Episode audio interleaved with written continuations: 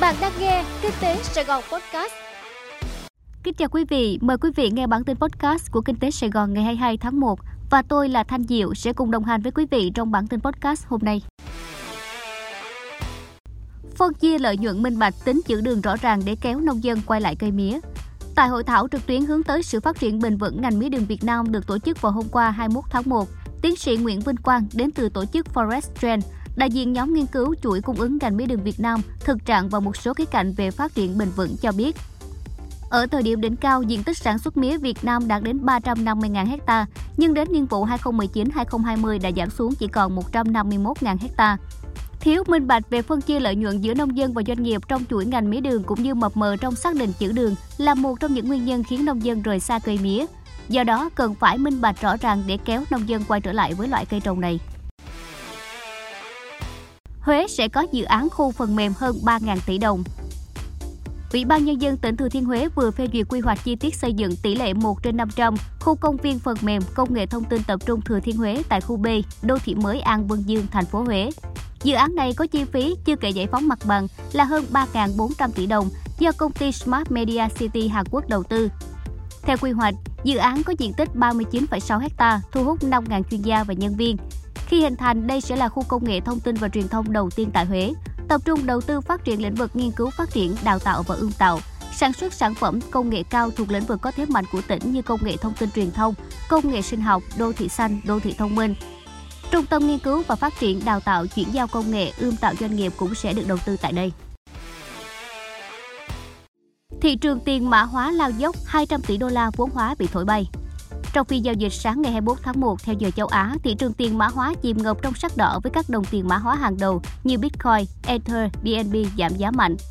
Tính tổng cộng, gần 200 tỷ đô la vốn hóa của thị trường tiền mã hóa bị thổi bay trong 24 giờ qua. Trong đó, Bitcoin giảm 10% xuống tận sát mức 38.000 đô la, thấp chưa từng thấy kể từ mùa hè năm 2021. Giá của các đồng tiền mã hóa chủ chốt khác như Ether, BNB, Solana, Cardano, XRP cũng giảm từ 7 đến 11%. Với mức giá trên 38.000 đô la, Bitcoin đã giảm gần 50% so với mức giá kỷ lục của nó.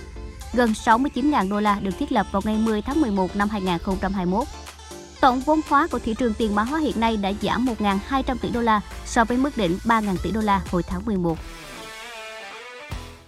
Lo ngại rủi ro từ những lỗ hổng trên thị trường trái phiếu doanh nghiệp, Thưa quý vị, nhiều doanh nghiệp phát hành trái phiếu không gắn việc sử dụng vốn với mục đích phát hành, thậm chí lưu chuyển vốn lòng vòng giữa các tổ chức phát hành và tổ chức thực chất sử dụng vốn, khiến cơ quan quản lý và chuyên gia lo ngại về rủi ro nợ gia tăng. Ông Nguyễn Hoàng Dương, Phó vụ trưởng vụ Tài chính các ngân hàng và tổ chức tài chính thuộc Bộ Tài chính cho biết, các tổ chức tư vấn phát hành và phân phối trái phiếu doanh nghiệp trên thị trường vẫn chào mời nhà đầu tư cá nhân tham gia mua trái phiếu, thậm chí có hiện tượng lách để đưa nhà đầu tư cá nhân trở thành nhà đầu tư chứng khoán chuyên nghiệp. Nhà đầu tư cá nhân vẫn là chính họ chưa thể đánh giá hay lường hết những rủi ro của doanh nghiệp phát hành cũng như trái phiếu họ mua. Ông Dương nói tại đối thoại chuyên đề Thị trường trái phiếu doanh nghiệp trước tác động dự thảo sửa đổi Nghị định 153-2020 NDCP ngày 20 tháng 1.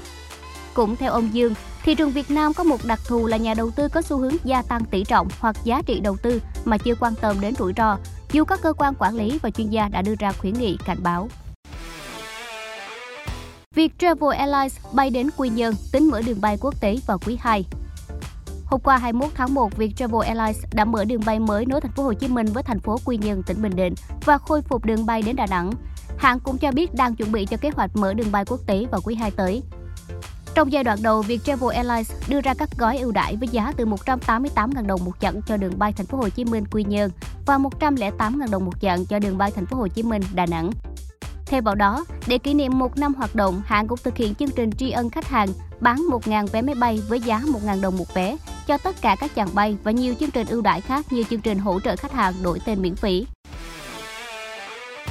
Quý vị vừa nghe xong bản tin podcast ngày 22 tháng 1. Cảm ơn sự chú ý lắng nghe của tất cả quý vị. Hẹn gặp lại quý vị trong bản tin podcast ngày mai.